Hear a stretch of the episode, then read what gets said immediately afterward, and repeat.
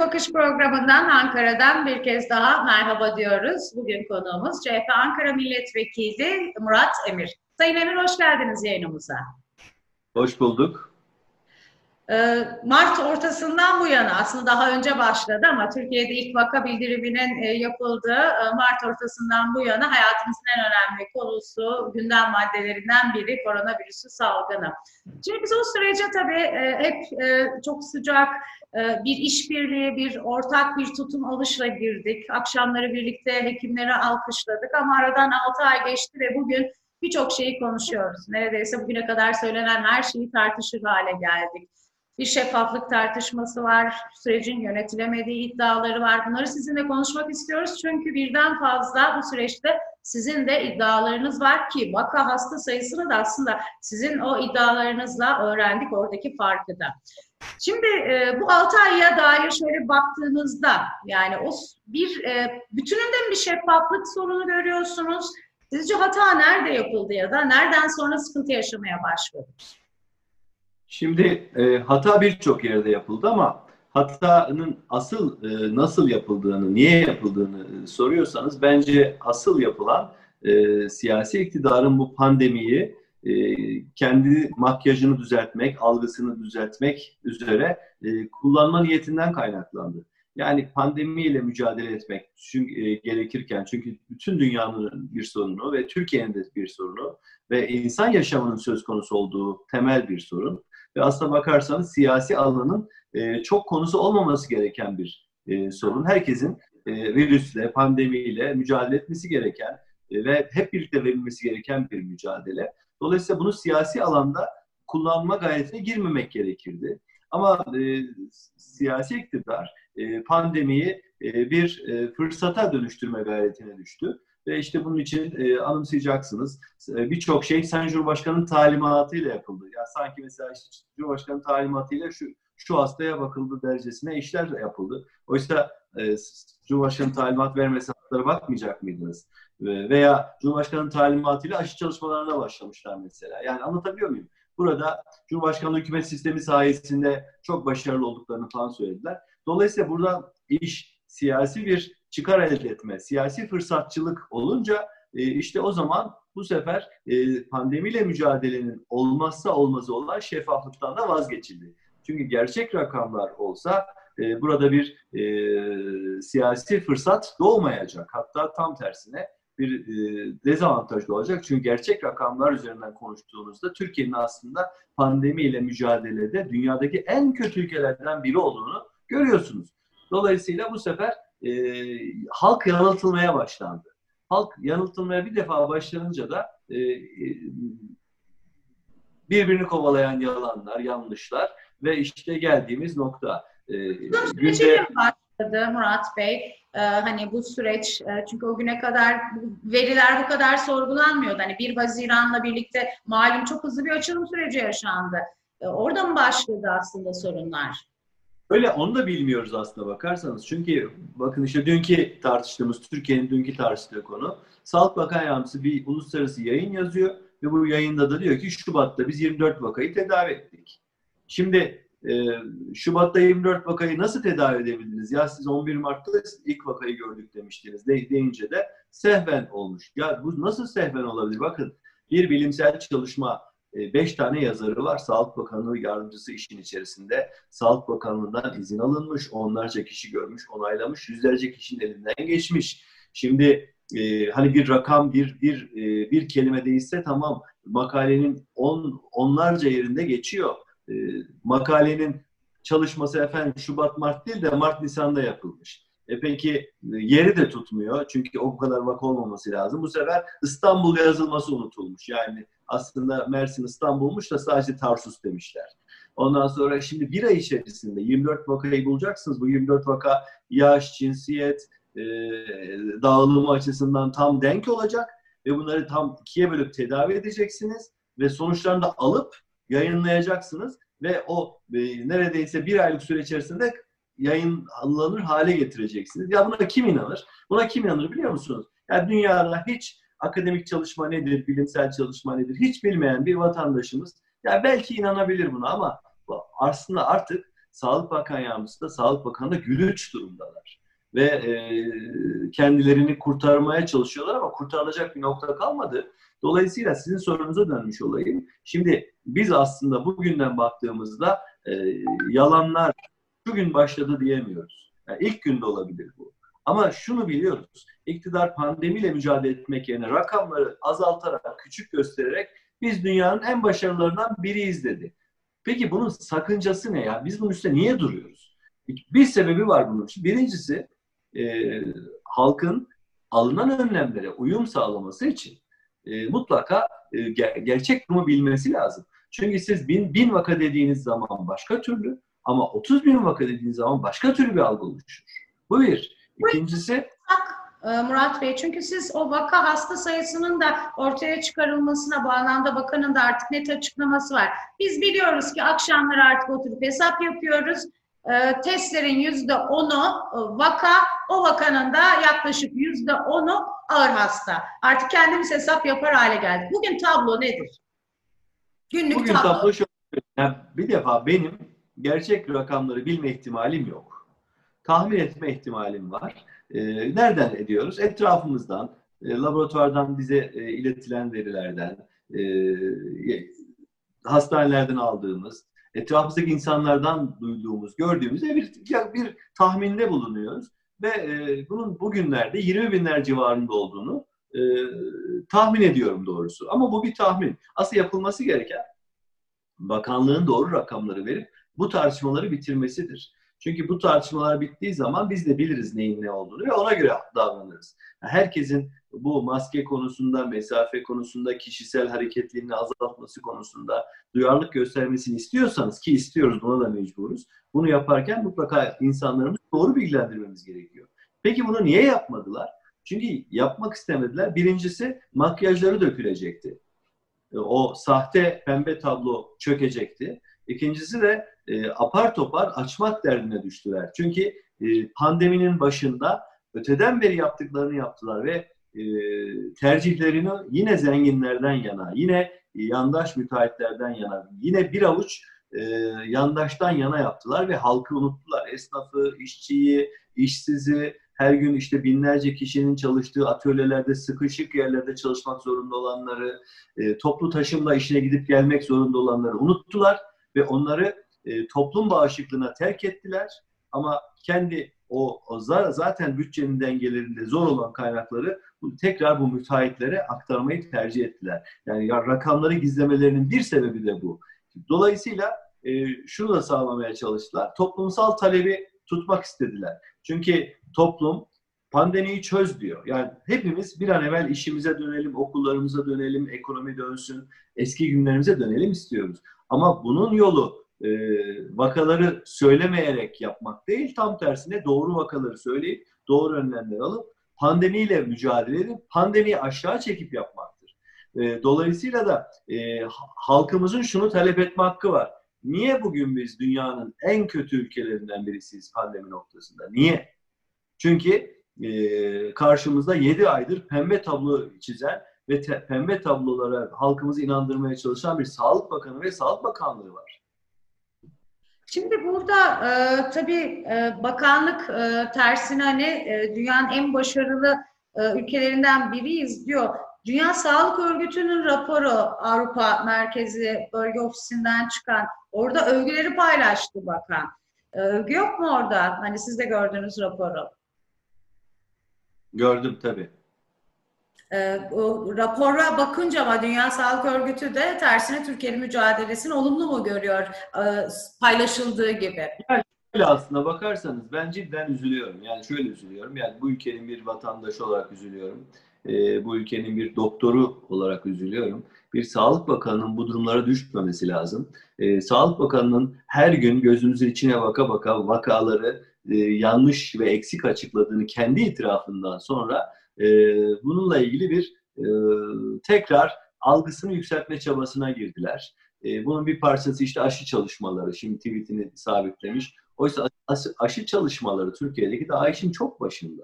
Yani isteriz, yapılsın isteriz. Yapılması için de devletin her türlü katkıyı vermesi lazım. Çok önemli bir konu. Ama burada e, aşı çalışmaları üzerinden e, bakanın imajını ve inan, inandırıcılığını yükseltmeye dönük bir çalışma yapıldı. İkincisi bu Dünya Sağlık Örgütü'nün raporu. Şimdi uluslararası metinler zaten başlayıp sonuna kadar saydırmaz. E, elbette onun bir nezaket girişi var ve Türkiye'nin yaptığı mücadeleyi takdir ettiğini söylüyor. Zaten öyle diyecek. Ne diyecek ki başka? Yani biz aslında biz de aslında her şeyi takdir ediyoruz. Yani Sağlık Bakanlığı'nın, Sağlık Bakanlığı'nın yaptığı çalışmaları takdir etmiyor değiliz ki. Ama eksik, yanlış, aldatıcı buluyoruz.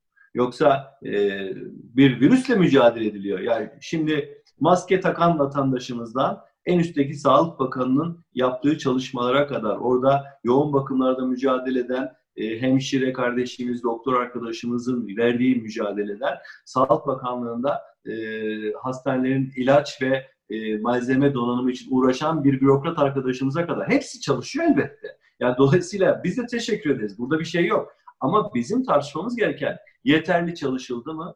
Doğru çalışıldı mı? Doğru veriler anlatıldı mı? Doğru veri anlatılmadıysa niye anlatılmadı? Yani Sağlık Bakanı'nın buna cevap vermesi lazım. Zaten kendi cevabında kendi verdi. Ya ben makyajladım, rakamları küçülttüm. Niye? Çünkü ulusal çıkarları düşünmek zorundaydım. Ya ulusal çıkarın ne olduğu konusunda anlaşmamız lazım. Bize göre ulusal çıkar öncelikle 83 milyonun sağlığıdır. Pandemiyle mücadeledir. Çünkü pandemiyle mücadele etmeden tekrar Türkiye'nin ekonomik çarklarını çalıştıramazsınız. Oysa pandemi yokmuş gibi yaparak bir süre, bir süre, bir ay, iki ay belki idare edersiniz. Ama bıçak kemiğe dayandığında, yoğun bakımlarınız tıkandığında, hastaneleriniz tıkandığında, herkesin ailesinde yakınında Covid pozitif vakalar çıkmaya başladığında ne yapacaksınız? İşte bugün bir şey yapamıyorsunuz. Bunu yaşıyor. Ve dünya da bunu biliyor. Dünya da bunu biliyor. Yani e, şimdi şöyle bir algı var. Ya işte tam siz söylemeseydiniz işte turizm patlıyor. Ya turizm zaten mevsimi geçti bir. İkincisi o ülkeler zaten Türkiye'ye e, Türkiye'yi kara listeden çıkartmamıştı ki. E, Avrupa zaten Türkiye'ye gelmiyordu. Niye? Dolayısıyla burada burada biz biz doğru eleştirilerimizi doğru yerden yapıyoruz ve Sağlık Bakanlığı'nın bu Dünya Sağlık Örgütü'nün raporu konusunda zaten üçüncü paragrafını e, bilerek e, söylemiyorlar. Halbuki kendi tweetinde göstermiş. Sağlık e, Dünya Sağlık Örgütü diyor ki sen vakaları benim standartlarıma göre açıklayacaksın. Benim standartlarıma göre söyleyeceksin. Benim bu rakamları bilmem gerekiyor. Çünkü dünyada bu verileri uyumlu hale getirmemiz gerekiyor.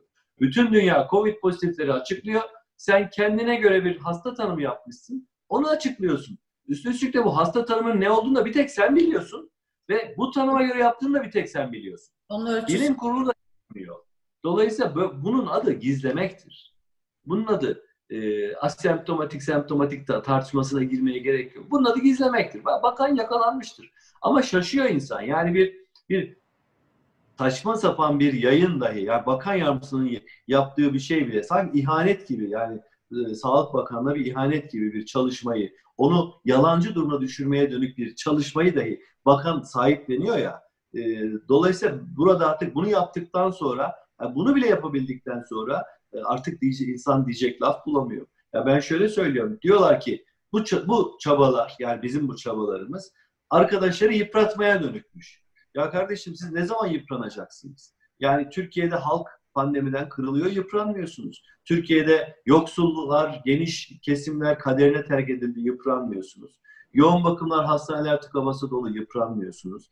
Hastaneye kabul etme algoritmasını değiştirdiniz, hastaları evlerinde e, tutuyorsunuz, e, yıpranmıyorsunuz. Hastalara filyasyon ekipleri sırasında 4-5 günden önce gidemiyor, yıpranmıyorsunuz.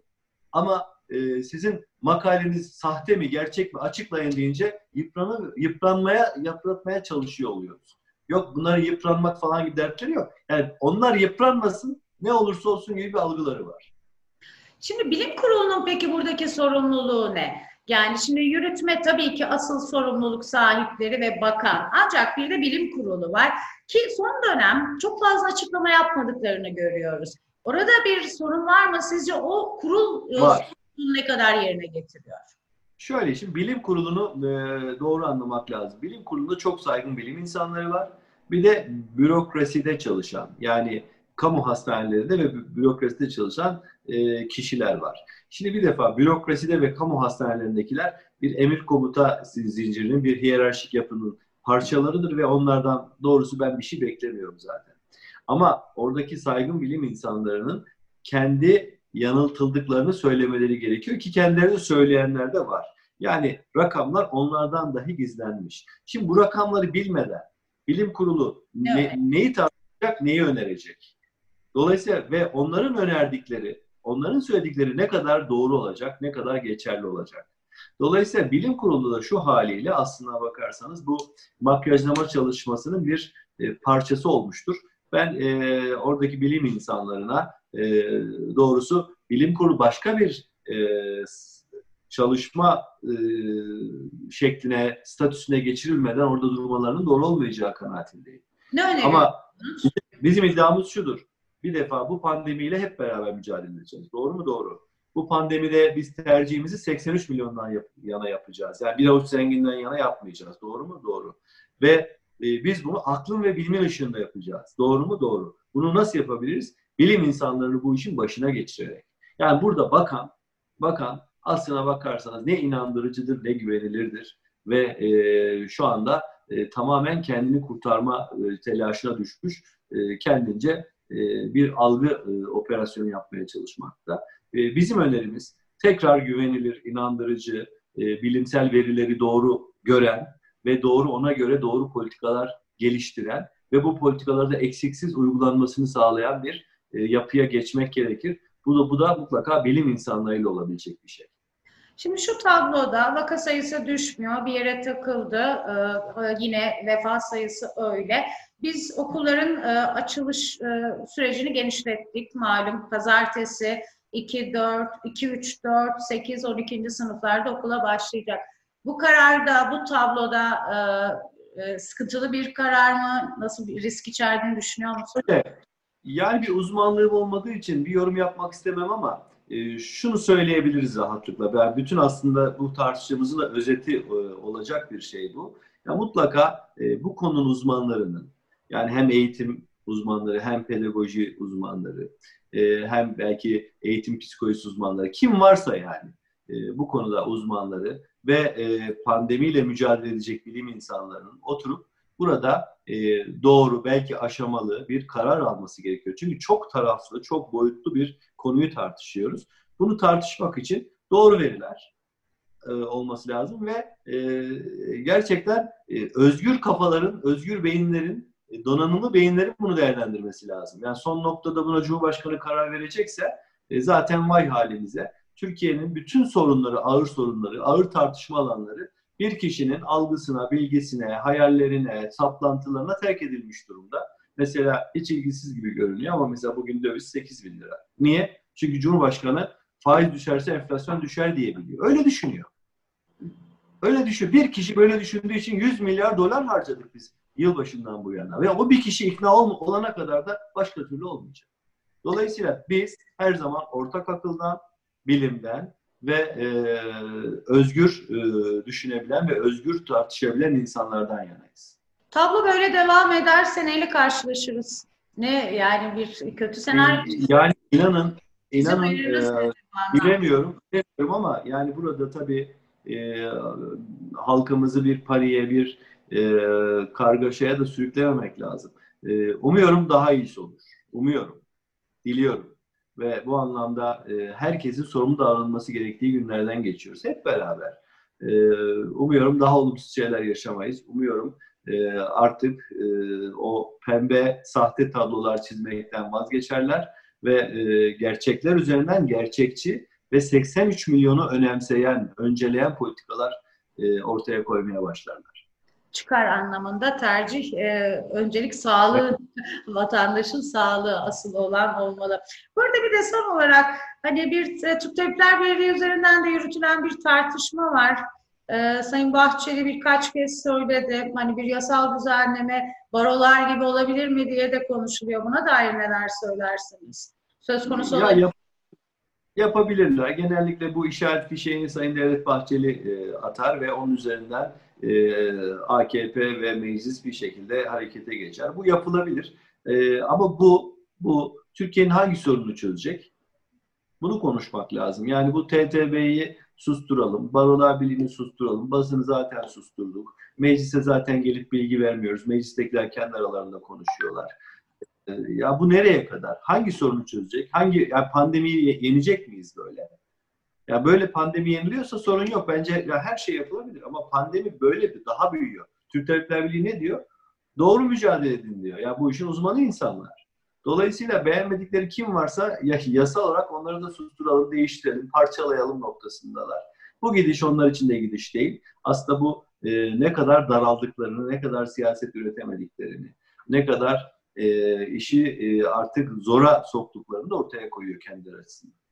Evet, çok teşekkür ediyorum Sayın Emir değerlendirmeleriniz için. Siyasete Ben bak teşekkür teşekkürler. Siyasete bakışla CHP Ankara Milletvekili Murat Emir'i ağırladık. Tekrar görüşmek üzere. Hoşçakalın.